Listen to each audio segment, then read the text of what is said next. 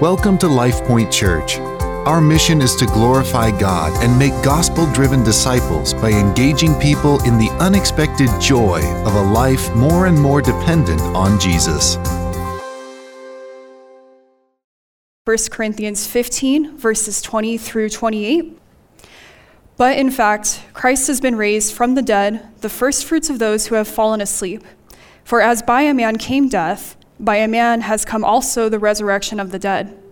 For as in Adam all die, so also in Christ shall all be made alive, but each in his own order Christ the firstfruits, then at his coming, those who belong to Christ. Then comes the end when he delivers the kingdom to God the Father after destroying every rule and every authority and power. For he must reign until he has put all his enemies under his feet. The last enemy to be destroyed is death. For God has put all things in subjection under his feet. But when it says all things are put in subjection, it is plain that he is accepted who put all things in subjection under him. When all things are subjected to him, then the Son himself will also be subjected to him who put all things in subjection under him, that God may be all in all. My name's Wes. I'm a member of our preaching team, and I just want to extend a special welcome to our friends at Larimer County Corrections. If you're tuning in within the jail, we're so glad that you're here. You belong here. And this is for you, and you've been prayed for. And that is true for all of us. What we have in God's Word, it is ours, and we, we belong here, and this is something that God is doing. If you're here, it's because He has a great work that He wants to do in you. He's transforming us by the power of His Word. Uh, so, uh, would you pray with me? I'd like to pray before we get started today. Heavenly Father, it is so good that we get to belong to Jesus that you have made a way, that you are our resurrected Savior. And I pray that today your Spirit would enliven our hearts and our minds as we look at this beautiful truth that is in your word. I pray that you would bring it to a place in our hearts and our minds where it can transform us. We need you. And we praise you that you are a God who is worth worshiping and serving and giving our lives to as we see in what you have done as we look at this text today. So, Lord, bring your spirit, open our eyes to the beautiful truth that is in your word. We pray this in Jesus' name. Amen. Well, I hope you've been with us since Easter, and if not, I'd encourage you go back. You can check out the messages you may have missed. We started this series on Easter Sunday called Resurrection Reality, and on Easter Sunday, Zach, a member of our preaching team, he opened up looking at this passage in 1 Corinthians 15, looking at this question, was Jesus actually resurrected? And we were kind of looking at this idea, you know, this the, the Christian faith and the scriptures say that Jesus was fully God and fully man, that he walked on this earth, he died a brutal death, and then was buried dead in a tomb for three days, and that he was resurrected. And, and Zach invited us into the courtroom and said, Let's look at the evidence. Let's understand was Jesus actually resurrected? And we looked at the, the, the, evidence that is presented by Paul in this passage that, that this resurrection was predicted thousands of years in advance by Scripture, that it was witnessed by many people. The Scriptures say over 500 people got to see the resurrected Christ. They got to see a man publicly executed, brought back to life out of the grave. It was witnessed by over 500 people. And then finally, it was effective.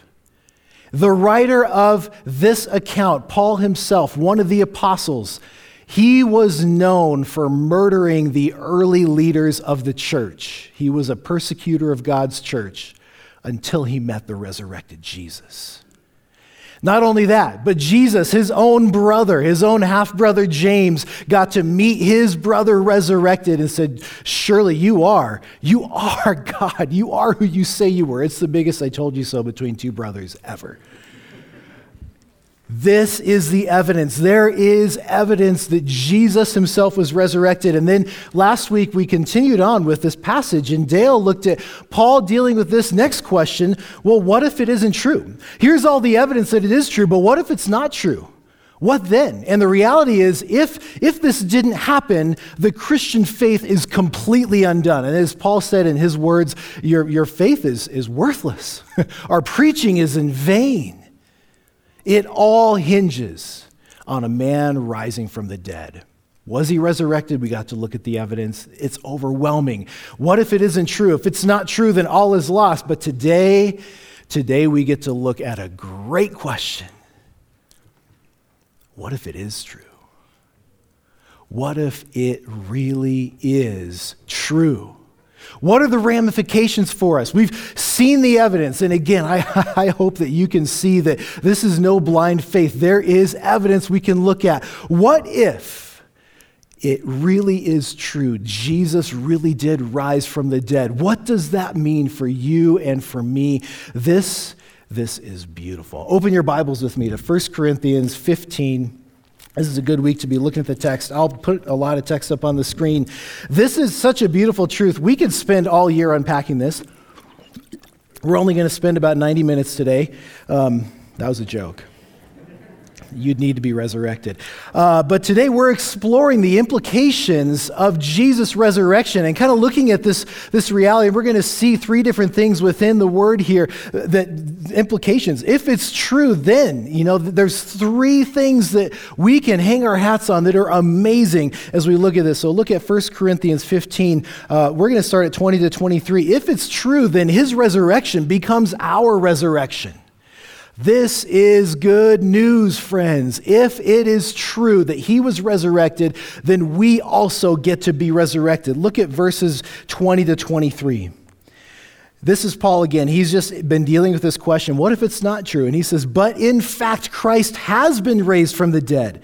He's the first fruits of those who have fallen asleep. And that's a, a, term that is used sometimes in the Bible to talk about when someone who belongs to Jesus has physically died it just says they've fallen asleep because this resurrection life is, is getting stirred up. And they're not actually gone. They're just asleep. And we get to we get to dig into that here in a minute the first fruits of those who have fallen asleep, for as by a man came death, by a man has also come the resurrection of the dead. As in Adam all die, so also in Christ all shall be made alive. You know, we are all descendants of Adam and Eve. We get this, this we receive this, we're born with this sin nature that puts us at odds with God. But just like through, through Adam, all, all enter death, through Christ, all can enter life. And it goes on, but each in his own order Christ the first fruits, then at his coming, those who belong to Christ. His resurrection becomes our resurrection. And this, this idea of first fruits that's listed in here, Paul is using a, a, an analogy to help us understand the resurrection of Jesus that would have been very familiar to first century Jews because part of the law, if you dig back in the Old Testament, part of the Old Testament law, whenever they in this agricultural society began to reap from their fields, began to harvest, what had, what had grown and what was coming. They took the first fruits, they took a tenth, the first bit of that, of that harvest, and they gave it to God as an offering. And it was sort of this recognition that said, hey, the very first, the very best of what has grown, we're going to give to you, God. And we're going to recognize and trust that the rest of the harvest is coming. And it was a way that they, that they were able to, to demonstrate this reliance upon God. You know, they did the work of tilling the field, and, and, and, and there's a lot of work that goes into farming, but God is the one who makes the crops grow. He provides the rain. He provides all of the soil temperatures and everything that's needed. And so, this idea of first fruits, it's from the, the, this Old Testament way of life that there, there, there was a special offering given, the very first part of the harvest. And it was established as a sign, a picture, a guarantee of what was yet to come. So, Jesus' resurrection Jesus as the first fruits. It's a sign that there is more yet to come. You and I, we get to taste this resurrection. His resurrection becomes our resurrection. He, Jesus, is just the first fruits to guarantee what's coming. And, you know, if they harvested the first fruits from the barley field of barley, they would expect the rest of what they harvest later as it continues to come in to be what? Uh, barley, right? Yeah, dumb question, right? Yeah, yeah. This is a basic, basic plant biology.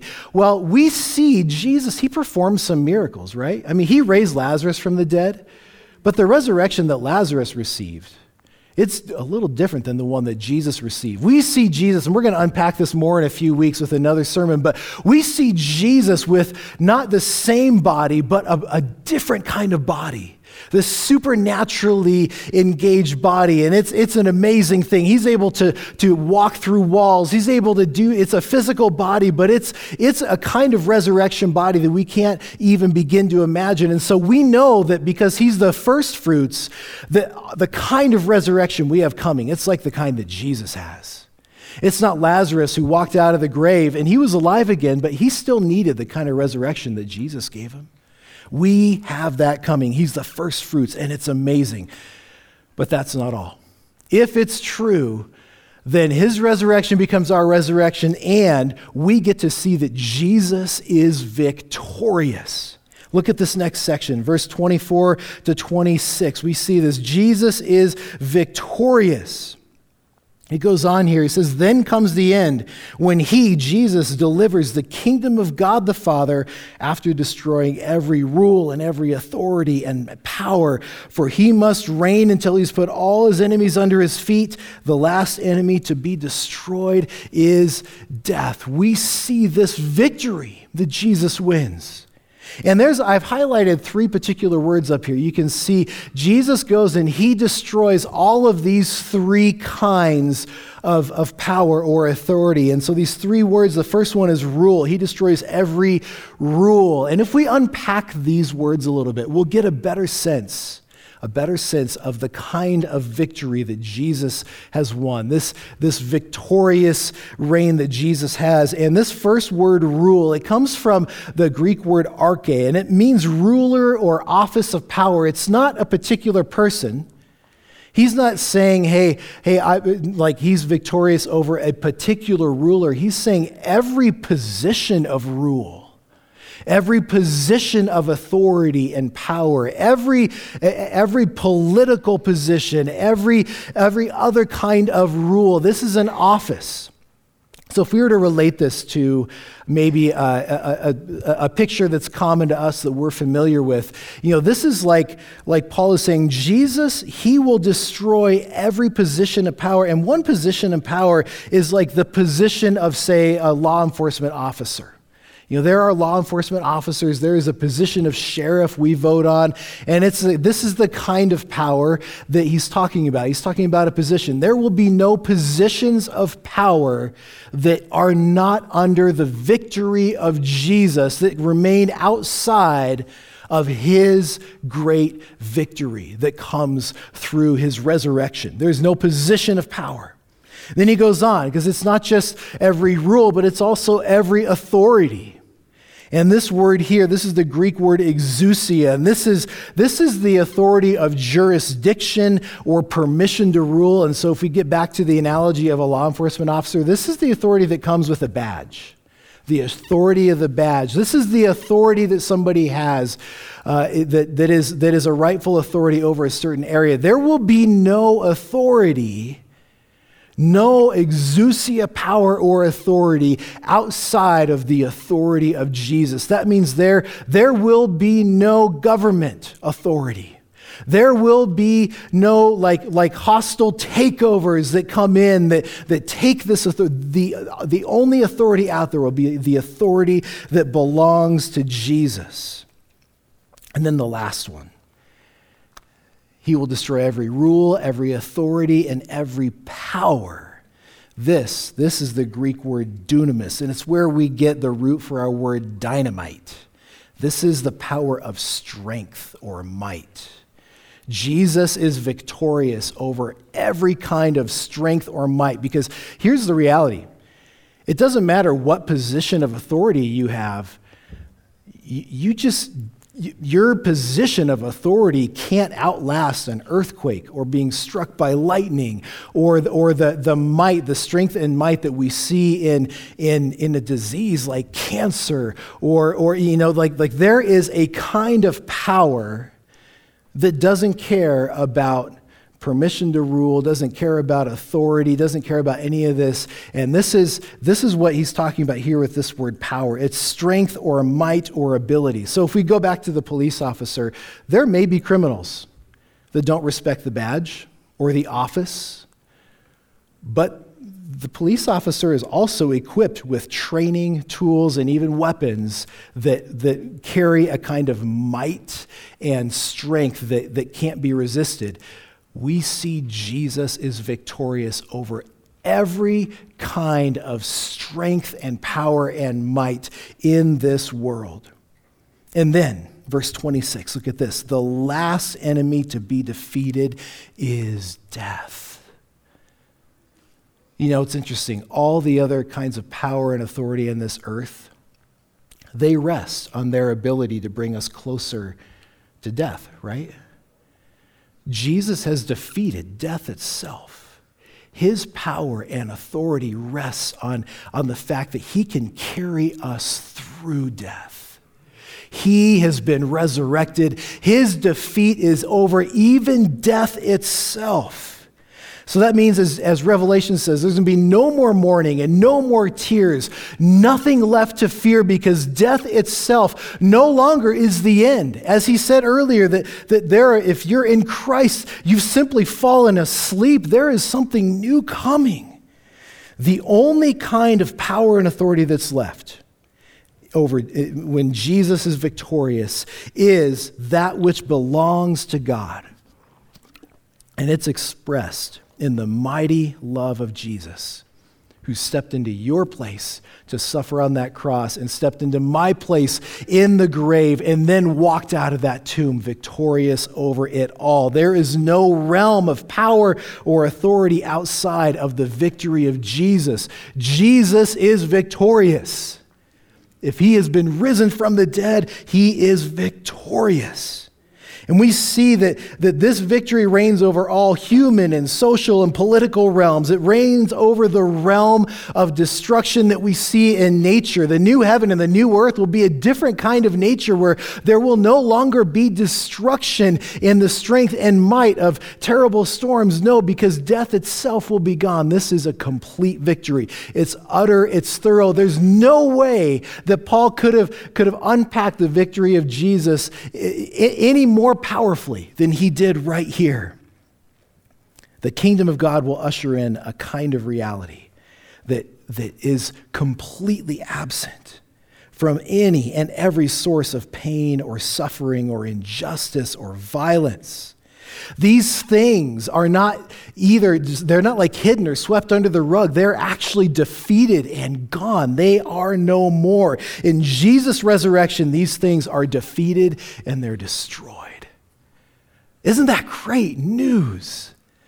If it's true, if Jesus has been resurrected, he has a victory over all of the cosmos that we, that our finite minds can hardly comprehend, and it gets even better. Because if you go back to the very beginning of verse 24, we see the, the, the third like reality of his resurrection, and that is this. Not only is he victorious, but his victory becomes our victory.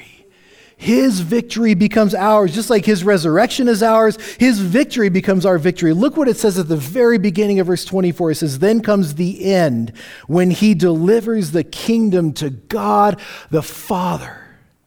You see, Jesus, Jesus has brought us into his kingdom when we trust him, when we belong to him. And then he's going to deliver that kingdom to God the Father. We get to share in this victory.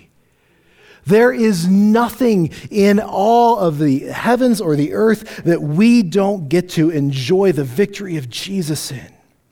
When we belong to Him when we, as Dale talked about last week, not just agree with belief, not just agree with a set of ideas, but believe in the sense of trust and faith, and we rely upon Jesus as our only hope. We belong to Him. We get to share in His victory. We get to become part of this kingdom that's delivered to God the Father. Now, here's where, if we're not careful, we can get caught up because look at the timing of this. Do you see when this delivery happens? Look, it says, Then comes the end Verse 24, at the end of all things, that's when the kingdom is delivered to the Father. That's when the, the, the victory will be fully complete and fully carried out. Jesus delivers the kingdom to God at the end. And here's, here's where our tendency is we can get stuck as believers, as those who, who know this glorious truth. We have this tendency. We have this tendency to focus most on and value most the things that are right in front of us. So, so here's just a guess just a guess, you've probably thought more about what you're going to do for dinner tonight than you have about the victory of Jesus and this coming delivery of his kingdom to God in the end uh, at the apocalypse. Am I right? I mean, let's be honest. Like, you got a heavy week coming up at work. You got stuff happening at school. You got finals coming up. Like, we get so focused on what's right in front of us that we can miss the beautiful reality of this that, that his resurrection becomes our resurrection, that Jesus is victorious, his victory becomes our victory. These things can feel far away because the kingdom won't be delivered until the very end. And that's where I, I want to point us to something that's really cool. Look at Colossians 1 13 to 14. I'll put it up here. You can flip over there with me if you'd like. If you look at Colossians 1 13 to 14, we see this it says, He has delivered us. This is Paul again speaking of the work of Jesus. He's delivered us from the domain of darkness.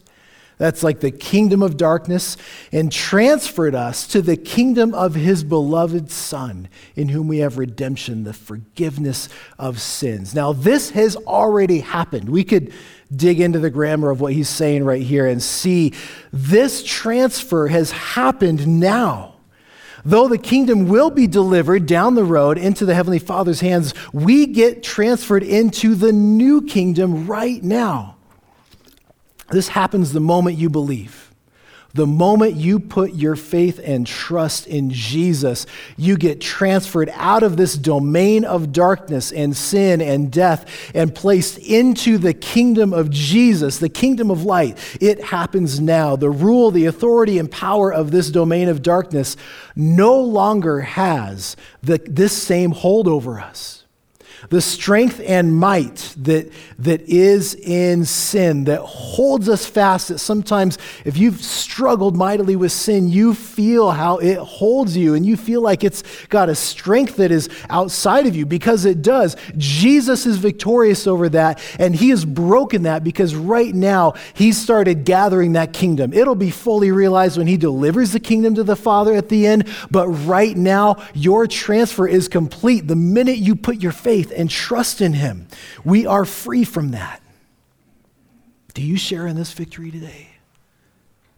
Do you have this victory over the darkness that's in your life today and the power that sin and your own selfishness has, the grip it has on your heart? Have you placed your faith and trust in the power of Jesus that, that, that will bring us a resurrection, that, that gives us this victory we get to share? Have you made that confession of faith today, my friends? It starts today. Put your faith and trust in Jesus today.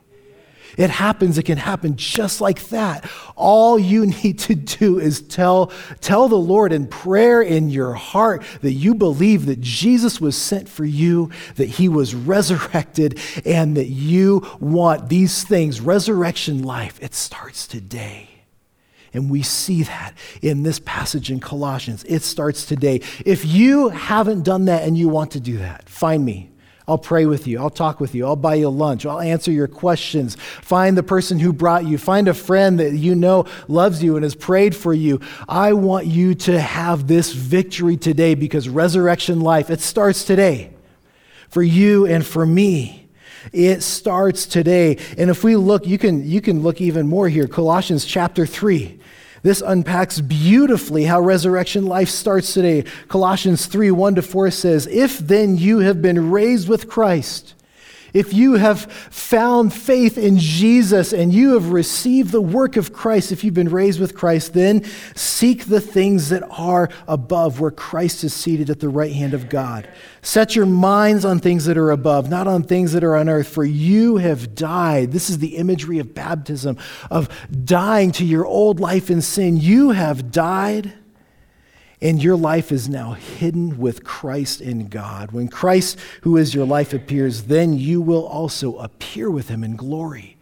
This resurrection life, it begins now. And there's steps that we can take right now to live in that victory of Jesus and start living in this resurrection life. With Jesus' work, His power, His victory, we can start taking steps in victory. I love it. And so there's there's two steps. I'm going to give you two steps. And like I said, this could be we could we could spend a whole series here, but we're going to run through this today. The first step is we get to mortify our sin. And that's a fancy way of saying we get to kill our sin, put it to death. If you keep reading here in Colossians chapter 3, this whole chapter unpacks for us what that looks like. Colossians 3 5 to 9 says, Put to death, therefore, what is earthly in you. And then he lists all of these things sexual immorality, impurity, passion, evil desire, covetousness, which is idolatry. He says, on account of these, the wrath of God is coming. This is Jesus is going to bring victory over all these things. We want to belong to him before that happens. This is coming. In these you too once walked when you were living in them, but now you must put them all away anger, wrath, malice, slander, obscene talk. Put it away from your mouths. Don't lie to one another seeing that you have put off the old self with its practices. We are invited to take a step today because Jesus has freed us from the domain of darkness. We can now step out of our sin, we can mortify it, we can put it to death. We are no longer defined by sin's power and victory over us. We are defined by this resurrection life that starts now. So, how do you mortify your sin? I tell you what, sin can't survive out in the light, it thrives in the dark and in secret. We could go a million places in Scripture, but I'm just going to tell you if you want to mortify your sin, identify it, confess it to somebody else. Find a brother or a sister who loves you, who will pray for you. Confess your sin. Take this step in resurrection life. Put it, put it aside, put it to death set it aside, step out of it. We don't need that anymore and we're not bound to it anymore. Romans 6:11 puts it this way, it says, "Consider yourselves dead to sin and alive to God in Christ Jesus." Consider yourself, that old self is gone and dead. We are alive in Christ Jesus. But don't stop there whatever you do, don't stop at just trying to mortify your sin and, and get rid of the patterns in your life and the habits and things that encourage your sin. Don't stop there. You've got to fill your life with something else, with this resurrection life. And so, after mortifying our sin, we need to fill the space in our lives with something else. You need to glorify your Savior. Live in a way that glorifies Jesus, who's won this victory who is resurrected and welcomes us into his resurrection as well. Look, if you keep reading in Colossians, it's beautiful. We see this verses 12 to 14 says, Put on then, like you've taken off sin. Instead, put on as God's chosen ones, holy and beloved, compassionate hearts kindness, humility, meekness, patience, bear with one another. If somebody has a complaint against another, forgive each other as the Lord Christ has forgiven you, so you also must forgive. It's this beautiful picture. Above all these, put on love, which binds everything together in perfect harmony. Mortify your sin, glorify your Savior. We get to reflect the character of Christ in our daily choices. But I love, and this is one of my favorite verses in this passage, verse 16. How do you do all that? Will you let the word of Christ dwell in you richly? You see, God's word will transform us from the inside out. If we are going to walk in this resurrection life, we need to take a step to mortify our sin, confess it, get it out in the open, do away with, step away from everything that causes you, brings you into those old ways in the domain of darkness, and take steps to glorify your Savior by living a life that reflects the character of Christ and letting His Word dwell in you, take up residence in you, dwell in you richly. Now, around here, we love what the Word of God does through the power of His Holy Spirit as it transforms us. So I want to invite the ushers to hand something out. We like to give you resources to get into God's Word, and sometimes it can be difficult, it can be imposing to open up this book, but we want you to open this book. We want you to be in the Word of God. So we, we did a, had led you through a prayer journal that got you in the Word of God every day throughout the season of Lent. And I've got something else for you. Um, ushers, would you go ahead and hand this out? This is, it's just a bookmark you can tuck in your Bible. This is full of assurances of what it means that we are in Christ, the reality of the resurrection. And there's plenty more besides this. Here's 29 of them, though. And these are assurances, and they're paired with scripture references. This is a bookmark. Tuck in your Bible and use this. I'd encourage you every day look at one of these scripture references. Get in God's word. Pray through this assurance that is here. These, if, if these things can take up residence, can dwell inside of us as Colossians 3:16 says, as part of the fruit of being raised with Christ, letting God's word dwell richly in us, it will transform us and we can walk in this resurrection life that starts today. Um, this is a tool, this was a, something that was part of a Bible reading plan that my wife and I have been using this year. He reads truth and she reads truth and they gave us permission to share this with you and if you're interested in that, they also they when I asked for permission, they gave us a discount thing so you can reach out. We'll have that available in the office if you are interested in that. But they gave us permission to share this tool because they want to see, we want to see, Christ wants to see his word dwell in you richly because this resurrection life, it starts today. You see, if this is true, if Jesus was truly raised from the dead, we have these beautiful implications that his resurrection is ours. He is victorious over every power and authority and rule, and we get to share in this victory by living a resurrection life, and it starts now. We don't have to wait for the end. So if you want to take a step to, to put your faith and trust in Jesus in the first time today, it's very simple. Simply pray and tell God that you trust Him. Grab somebody, grab me afterwards. I love to pray with you. If you today are like me sometimes and you get so focused on day by day life that, that you forget in your soul the beauty and the goodness of what it means to walk with Christ in this resurrection reality, I want to invite you take these steps. Mortify your sin, glorify your Savior, bury the word of Christ in your hearts. Let it dwell richly in you. Will you pray with me? Heavenly Father, we need you. We trust you. We praise you that this amazing thing, this resurrection, is not just for Jesus, but he's just the first fruits, the beginning, that it's for us, and that his victory is also for us, and that this is all because of a love that we, we can just, just be, barely begin to understand. So, Lord, I pray today that you would move our hearts to trust and receive your love more and more and more, that we would, we would be transformed by the power of Jesus and the power of your word. Let us trust in his victory, Lord. I pray that we would live in a way that demonstrates that the sting of death is gone, that the victory of Christ is ours. And I pray that, that it, would, it would be a winsome kind of life that people would get to see and know the beautiful love of Jesus by the way we live. Help us to take these steps today. Help us to live this resurrection life that you have given us. I pray this in his name. Amen. That concludes LifePoint Church's podcast. For more information about our church, visit sharethelife.org.